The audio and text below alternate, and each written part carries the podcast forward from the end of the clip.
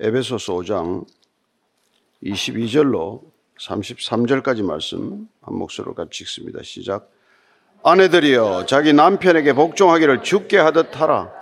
이는 남편이 아내의 머리됨이 그리스도께서 교회의 머리됨과 같음이니 그가 바로 몸의 구주시니라. 그러므로 교회가 그리스도에게 하듯 아내들도 범사에 자기 남편에게 복종할지니라. 남편들아 아내 사랑하기를 그리스도께서 교회를 사랑하시고 그 교회를 위하여 자신을 주심같이 하라. 이는 곧 물로 씻어 말씀으로 깨끗하게 하사 거룩하게 하시고 자기 앞에 영광스러운 교회로 세우사 티나 주름 잡힌 것이나 이런 것들이 없이 거룩하고 흠이 없게 하려 하심이라. 이와 같이 남편들도 자기 아내 사랑하기를 자기 자신과 같이 할지니 자기 아내를 사랑하는 자는 자기를 사랑하는 것이라. 누구든지 언제나 자기 육체를 미워하지 않고 오직 양육하여 보호하기를 그리스도께서 교회에게 함과 같이 하나니 우리는 그 몸의 지체임이라. 그러므로 사람이 부모를 떠나 그의 아내와 합하여 그 둘이 한 육체가 될지니 이 비밀이 크도다. 나는 그리스도와 교회에 대하여 말하노라. 그러나 너희도 각각 자기의 아내 사랑하기를 자신같이 하고 아내도 자기 남편을 존경하라. 아멘. 예수 믿는다는 것이 어떤 변화를 불러일으키는지 예수 믿는 사람들은 어떻게 사람답게 사는지 옛사람을 벗어버리고 새 사람으로 산다는 게 뭔지 사도 바울은 지금 에베소 교회를 향해서 어, 마치 그 새 사람의 열람표를 열거하듯이 그렇게 적어주고 있는 것이죠. 어, 우리 공동체는 새 사람의 공동체입니다. 거듭난 사람들의 공동체예요. 옛 사람들로 모이지 않았습니다. 거듭난 사람들의 모임이 교회이기 때문에 그 교회 공동체란 거듭난 사람들이 새롭게 인간관계 맺을 줄 아는 방식으로 관계를 맺어가는 사람들의 공동체라는 것입니다. 그게 뭡니까? 그리스도의 사랑으로 서로 사랑하면서 또 하나님을 경외함으로써 피차에게 복종하는 관계라고 말했습니다. 가정은 어떨까요? 오늘 그 가정에 대해서 얘기합니다. 22절입니다. 시작. 아내들이여 자기 남편에게 복종하기를 죽게 하듯 하라. 그리스도를 경외함으로 피차 복종하라고 한 바울은 지금 가정에 대해서 가정이 그리스도의 가정, 그리스도의 가정은 남편과 아내로 만날 때부터 셋이 사는 것이죠. 머리 대신 예수 그리스도께서 그 가정의 머리가 되시고 어쩌면 남편과 아내는 머리 대신 그리스도께 붙어 있는 몸의 지체처럼 양팔처럼 아니면 손과 발처럼 그렇게 사는 존재가 되는 것이죠. 그러니 그리스도께 복종하듯 했다면은 피차에게 복종하는 것이 그리스도의 삶의 기준 원칙이라면 그러면 아내들이요 남편에게 죽게 복종하듯 복종하라는 거예요. 이 세상에 제일 죄인이 안 되는 게 뭐겠어요? 복종하는 거 아닙니까? 뭘 하라고 할 때 아이들이 그냥 순순히 하는 아이들이 몇이나 돼요. 뭐, 뭐 왜 안 되니? 뭐 이건 외식을 꼭 해야 되느냐? 꼭 따지고 묻고 하잖아요. 근데 어쨌건 부부지간이라면은 뭐 부탁이 됐건 뭐 이렇게 얘기를 하면은 우선 그 말을 받아들여야 된단 말이에요. 왜냐하면은 23절입니다. 시작. 이는 남편이 아내의 머리됨이 그리스도께서 교회의 머리됨과 같음이니 그가 바로 몸의 구주시니라. 예. 남편이 아내의 머리가 된다는 것은 그리스도께서 교회의 머리된 것 같다. 이 남편과 아내의 관계를 교회와 그리스도의 관계로 비유하고 있다 이것이죠. 그리고 바로 남편이 몸의 구주라고 표현하고 있어요. 엄청난 표현이죠. 구주라는 건 구세주라는 뜻이란 말이에요. 그러면 남편이 그리스도와 같은 존재다. 그분이 지키고 보호하고 유지하고 인도하는 분이다. 네, 그런 얘기죠. 그리고 그분이 중심이다. 지금은 뭐 이런 얘기 자체가 아무 의미가 없었습니다만 가정의 중심은 아이들이 아니란 말이에요. 남편이 먼저 중심을 세워줄 때 그 가정은 하나의 질서가 생기는 거 아니에요? 그래서 아내의 책임은 남편을 가정의 중심으로 세워주는 거란 말이에요. 예. 그래야 궁극적으로는 교회적 질서를 만드는 것, 그게 가정의 질서. 가정의 질서와 교회 질서는 다르지 않다. 그걸 중심으로 삼아라. 자, 24절. 그러므로 교회가 그리스도에게 하듯 아내들도 범사에 자기 남편에게 복종하라. 교회가 그리스도에게 복종하고 순종하는 관계라고 한다면은 아내들도 범사에 자기 남편에게 복종하라. 아, 이거 사람 같아야 복종하죠. 인간 같아야 복종하지. 어머, 충분히. 그러니까 남편이 남편답지 못한데 복종이 안 된단 말이에요. 그러니까 남편들에게 지금 어떻게 합니까? 25절입니다. 시작. 남편들아, 아내 사랑하기를 그리스도께서 교회를 사랑하시고 그 교회를 위하여 자신을 주심같이 하라. 사실은 이게 먼저 나와야 될 거예요. 남편들아, 아내 사랑하기를 그리스도께서 교회 사랑하시듯 그리고 그 교회를 위하여 자기 자신 전부를 주신 것 같이 먼저 해야 뭐 존경이 되든 하든 할 거 아니겠습니까? 근데 우리가 이제 바울이 있었던 이 2000년 전 상황을 조금 자세히 살펴볼 필요가 있어요.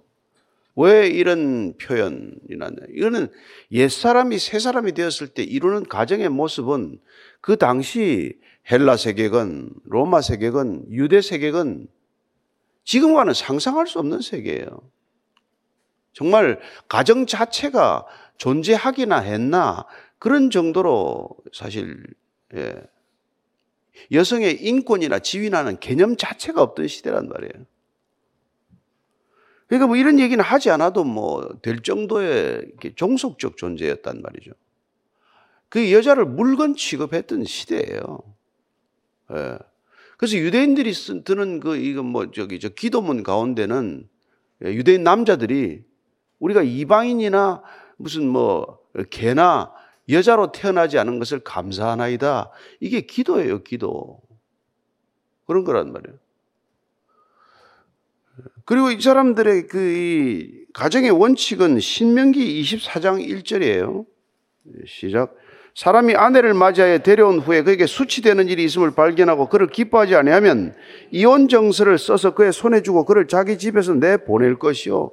이게 모세의 율법에 기록된 이혼 규정인데 이걸 얼마나 제 마음대로 이걸 해설할 수 있겠어요? 예?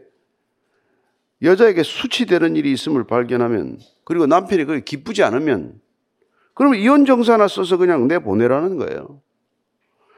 그러니까 이게 뭐가 수치스러운 일이냐, 뭐가 기뻐하지 않는 일이냐, 이걸 놓고 해석하는 사람이 누구예요? 랍비들이 해석할 거 아니에요? 그래서 이걸 놓고 해석하는 큰 학파 둘이가 샴마이 학파하고 힐렐 학파란 말이에요. 샴마이 학파는 엄격하게 해석을 했어요.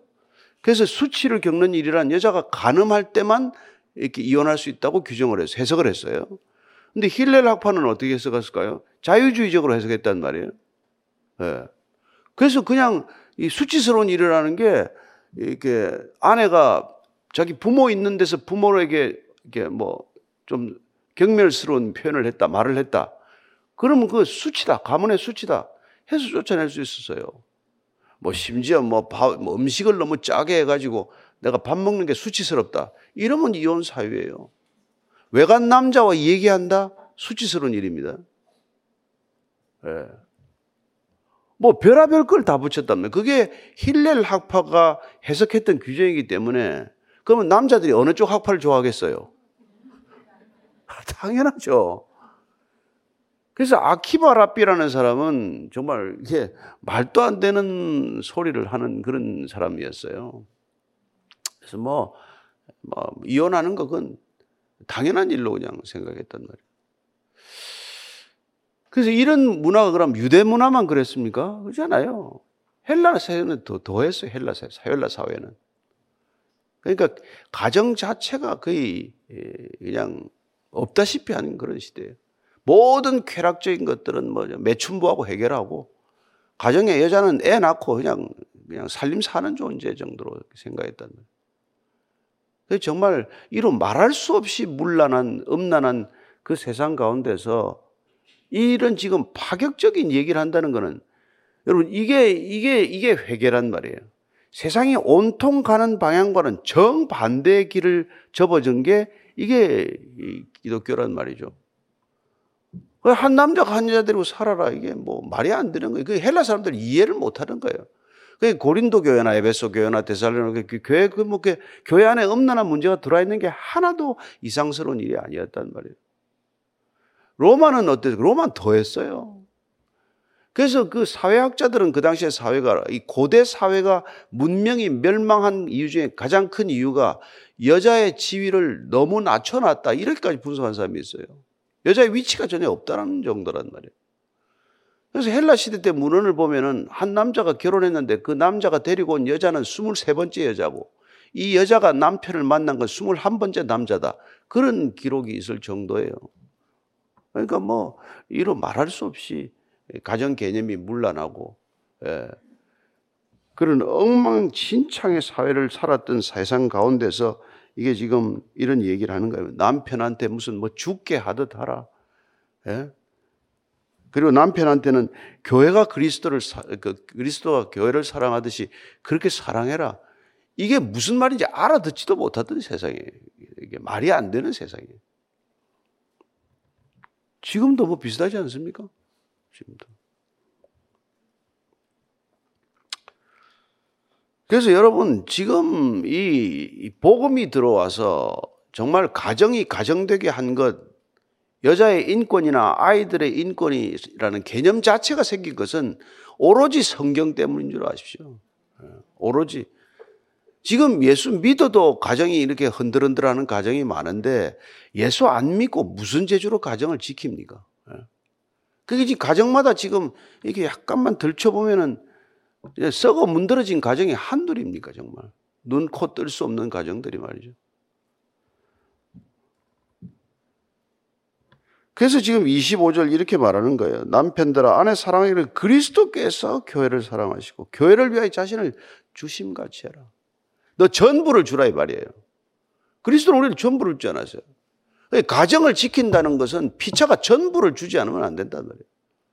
무슨 딴 지갑을 차거나 딴 생각을 하거나 무슨 계산하거나 따지거나 그건 가정이 지금 이미 아직 안 돼 있다는 기초조차 안 돼 있다는 거예요. 그래서 여러분 이게 26절, 27절 한번 읽어볼까요? 시작. 이는 곧 물로 씻어 말씀으로 깨끗하게 하사 거룩하게 하시고 자기 앞에 영광스러운 교회로 세우사 티나 주름 잡힌 것이 이런 것들이 없이 거룩하고 흠이 없게 하려 하십니다. 그래서 세례식 받은 거다 말이에요. 세례식 받고. 예? 물로 씻어서 말씀으로 깨끗하게 하고 거룩하게 해야 영광스러운 교회가 세워지는 것이고 그렇게 교회가 세워지듯 가정을 세우는 것. 그리스도인의 가정이란 말이에요. 그리스도인의 가정은 세상 속에 있는 교회요. 세상 속에 있는 하나님의 나라예요. 여러분, 여기 와서 하나님의 나라를 경험하는 게 아닙니다. 가정에서 경험한 하나님의 나라가 모여서 교회 공동체가 되는 거예요. 가정 예배나 교회 예배나 다를 게 뭐가 있어요? 왜 내일 또 우리가 무별 예배 합니까? 왜 흩어져서 예배 드립니까? 여러분, 그 힘들어라도 여러분들이 그걸 지켜내지 않으면 가정을 예배당처럼 만들지 않고 예배당처럼 교회처럼 여러분들이 가정을 여기지 않으면 그건 처음 잘부터 잘못된 거예요. 교회에서 예배를 드릴 수 없어서 가정에서, 가정에서 예배를 드릴 수 없어서 여기 옵니까? 말이 안 되는 거예요. 가정에서 예배를 드리기 때문에 여기 와서 예배를 또 드리는 거예요. 가정에서 예배가 안 돼서 여기 와서 예배 드리는 게 아니고, 그건 잘못돼도 당단히 잘못된 것이고, 그래서 무별 예배 그 용, 그 나눠주면은 그거 한번 보시고 무별 예배를 준비하셔야 된단 말이에요, 여러분들이. 찬송가 여섯 개 나오면 두세 개 고르고, 그리고 기도자 정하고, 그리고 여러분들이 뭐, 뭐, 성경 말씀을 읽든지, 설교문 다 보내주니까 설교문을 읽든지, 영상 띄워놓으면 영상을 보든지, 그렇게 해서라도 여러분들이 가정을 예배 당으로 만들지 않으면은 그 가정이 음란한 곳 된단 말이에요. 무슨 부부가 무슨 뭐, 뭐, 무슨 이상한 비디오를 본대나 어쩐대나. 가정에서 그런 짓 하려면 교회 나오지 마세요. 그리고 나오면 하면 안 되는 일이에요, 도대체. 넷플릭스도 그 뭐 돈 줘가면서 볼 거 뭐 있어요, 그거. 뭐가 유익한 테레, 프로그램이 있다고 그걸 봅니까? 예, 제발 좀 다른 가정을 만들지 않고서 다른 교회는 탄생하지 않아요. 다른 그리스도인의 가정, 세상 문화와 다른 그리스도인의 가정이 안 되면 절대로 교회란 자체가 존재할 수가 없게 되는 거예요.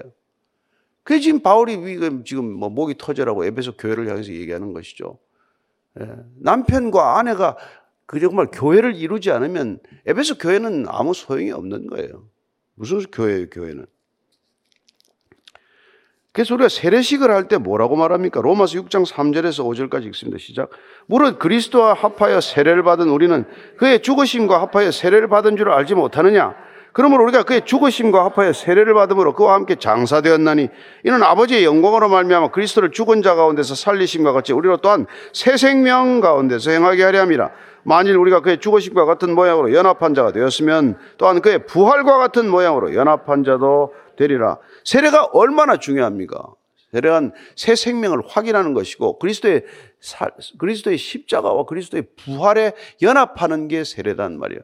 그런 세례가 일어났으면 세례 교인들이 결혼했으면 이런 가정, 거룩한 가정, 깨끗한 가정, 성결한 가정이 탄생해야 마땅한 것이죠. 그래서 베드로전서 1장 15절 16절입니다. 시작.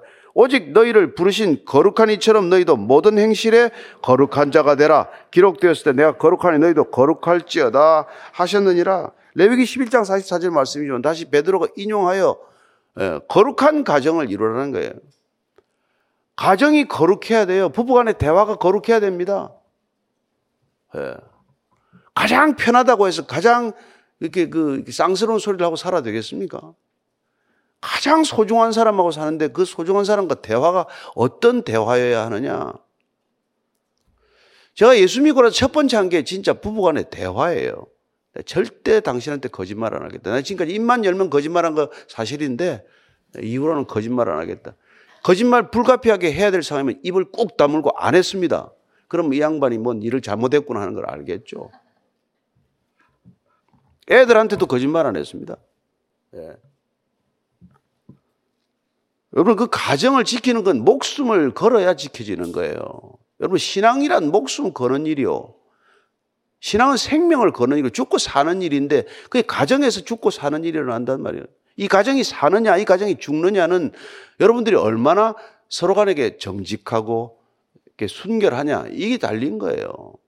뭐 딴 신앙생활 와서 무슨 뭐 뭐 뭐 뭐 하면 뭡니까 설교하면 뭐하고 사역하면 뭐예요. 집에 와서 싸우고 집에 와서 애들도 한테 말도 안 되는 소리 하고 말이죠. 아무 능력이 없죠. 아무 능력이 없어요. 교회를 왜 다녀요? 왜 다녀요? 집이 교회면 올 필요도 없지, 사실은. 우리는 좀 생활이 어렵겠지만.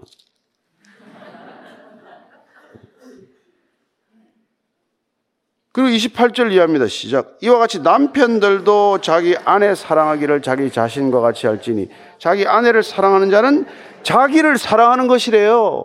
아내 사랑은 자기 사랑이래요. 그렇잖아요? 네. 그러니까 자기를 사랑할 줄 아는 사람이 아내를 사랑하는 거예요. 자기의 존재 가치를 발견한 사람이 다른 이웃의 존재 가치를 발견하듯 우리가 그리스도를 만났다. 그리스도의 정체성이 내게 회복됐다는 것은 내 옆에 있는 분이 어떤 사람인지를 알게 되는 거란 말이에요. 예수 안 믿고 결혼할 수 있어요? 예수 안 믿고 세례교회는 안 되고 결혼하면 어떤 결과가 나겠어요? 얼마나 고통스러운 일이 일어나겠어요?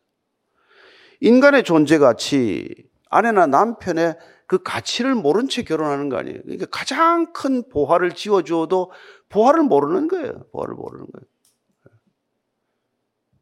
자기 인생 전체를 팔아서 보화를 하나 사놓고도 그냥 갖다 놓고 정작 집에 있으면 그 가치를 모른단 말이에요.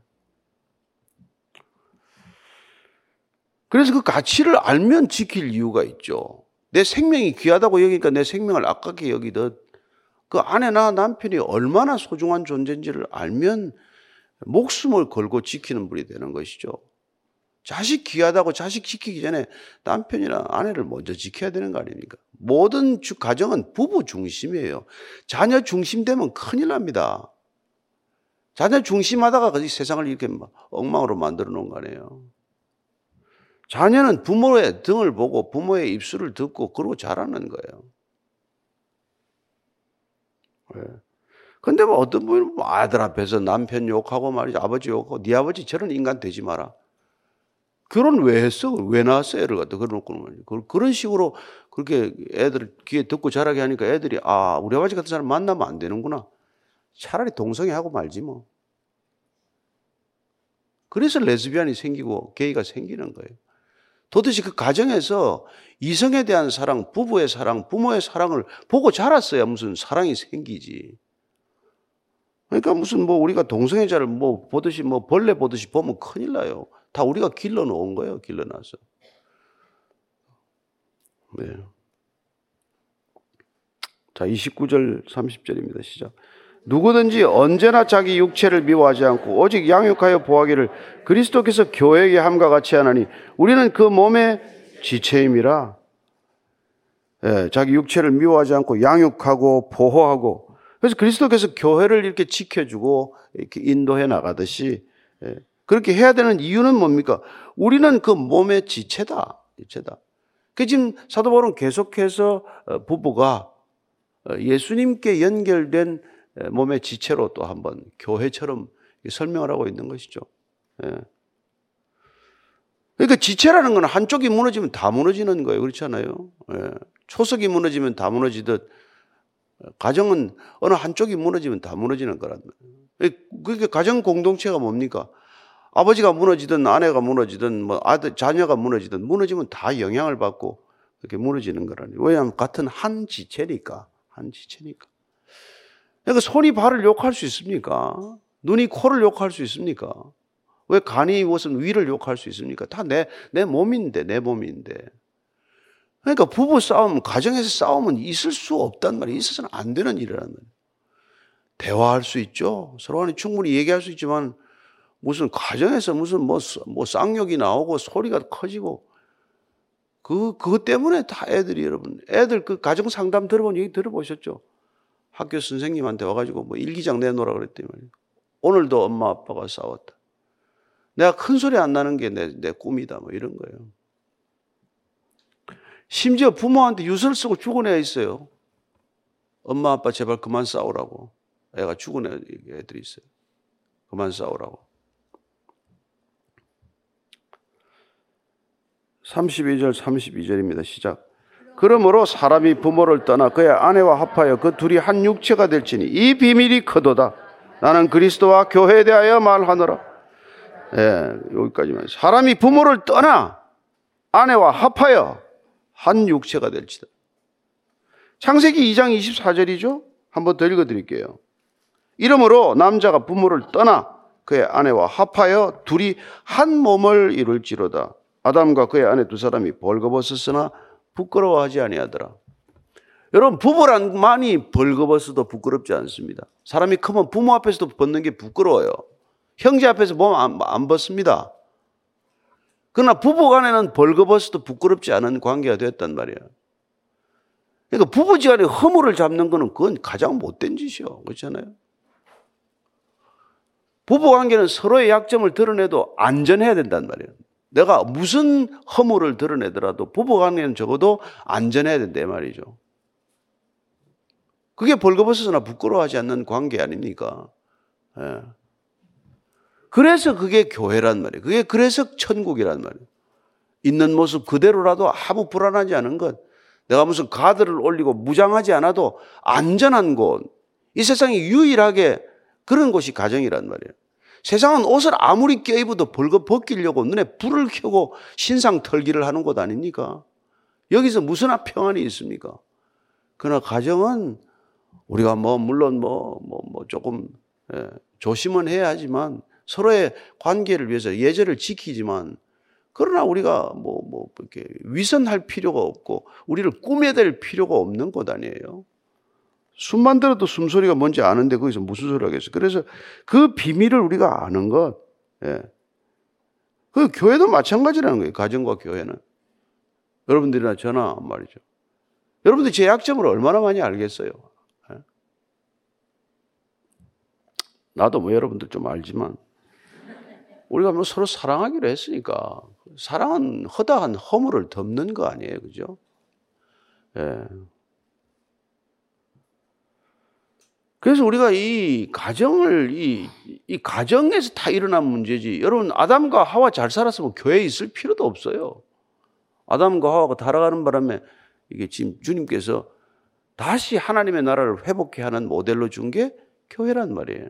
가정과 교회는 동일한 원리요. 동일한 기초 위에 세워져 있고, 그리고 그건 하나란 말이에요.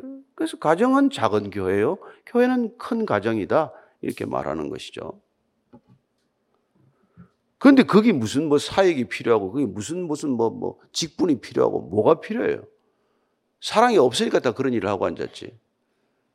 그래서 가정과 교회는 사랑이면 충분한 곳입니다. 예. 진실한 삶이면 충분한 곳이에요. 사랑이 없기 때문에 그게 다 무슨 일을 만들어 놓는 거란 말이에요. 자, 33절입니다. 시작. 그러나 너희도 각각 자기의 아내 사랑하기를 자신같이 하고 아내도 자기 남편을 존경하라. 자, 여기에 이제 코드가 있는데 아담에게 하와를 지어서 데려다 줬을 때, 아, 이는 내 뼈 중에 뼈요, 살 중에 살이라고 받아들임으로써 부부가 되었어요. 했는데, 그랬기 때문에 아담은 하와가 자기 몸의 일부라는 내 지체라는 생각을 분명히 가져야 하고, 하나라고 하는 것을 분명히 아는 사랑이어야 한다는 말이에요. 그래서 자기 사랑하듯 아내 사랑해야 되고, 아내 사랑할 줄 아는 게 자기를 사랑할 줄 아는 것이고, 자기를 제대로 사랑한다면 당연히 아내를 제대로 사랑하는 사람이 되어야 마땅한 것이고 아내는 이 아담의 일부를 떼어내어서 만들었기 때문에 그 몸의 일부에서 떨어져 나온 나를 그걸 존경하라고 표현하는 거란 말이에요. 너 어떻게 내, 네 몸의 일부까지 나를 주냐? 그런 대상에 대한 존경심을 가지라고 해서 여기 남편을 사랑하라고 말하지 않고 존경하라고 우선 표현하는 거예요. 존경하다는 세 가지 뜻이 있습니다. 하나는 두려워하라예요. 두 번째는 존경하다는 거고 세 번째는 경외하라는 겁니다. 그래서 하나님을 우리가 경외한다, 경외심도 같은 단어를 써요. 예, 이 두려움에서 표현된 거란 말이에요. 예, 아내는 남편의 일부로서 떨어져 나온 존재란 말이에요. 재료가. 그래서 내게 재료를 공급한 그분께 대해서 다시 돌아가는 걸 에제르, 돕는 존재로 돌아간다고 표현한단 말이에요. 다시 그분의 빈 곳을 채워주는 존재. 그렇잖아요. 하나 뚝 떨어져 나가버렸다가 다시 돌아왔으니, 예. 그리고 돌아오는 태도를 존경하는 태도라고 말하는 거란 말이죠. 그래서 남편이 아내를 사랑하되 그리스도께서 교회를 사랑하듯 사랑하고 또한 아내들도 남편을 사랑하되 경외심을 가지고 존경하는 마음으로 사랑하라. 이게 가정의 비밀이라는 거예요. 이게 교회와 가정의 비밀이다. 이렇게 지금 사랑하라고 에베소 교회를 향해서 얘기하고 있는 거예요. 그게 거듭난 사람들의 삶의 방식이다. 그게 옛사람 벗어버리고 새 사람이 된 교회 존재 양식이다. 이 얘기예요.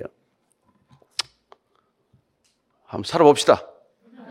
그렇게 살아야 돼. 그렇게 사는 게 우리의 목적이라면. 그거 취미생활이 아니고 목숨 걸어야 돼. 전부 올인하는 거예요. 가정에 올인해야 됩니다. 여러분들이 뭐 교회 사역에 내가 올인하지 말라고 지금 아, 뭐 일하지 말라는 거 아니에요. 우리가 뭐 사례받으면서 일하는 사람들이지만 여러분들은 가정에서 하지 않는 일 여기 와서 하지 마세요. 가정에서 설거지 안 하면 여기 와서 일할 필요도 없고 가정에서 쓰레기 안 치우면 여기 와서 할 필요도 없어요. 여러분들은 가정이 먼저란 말이에요.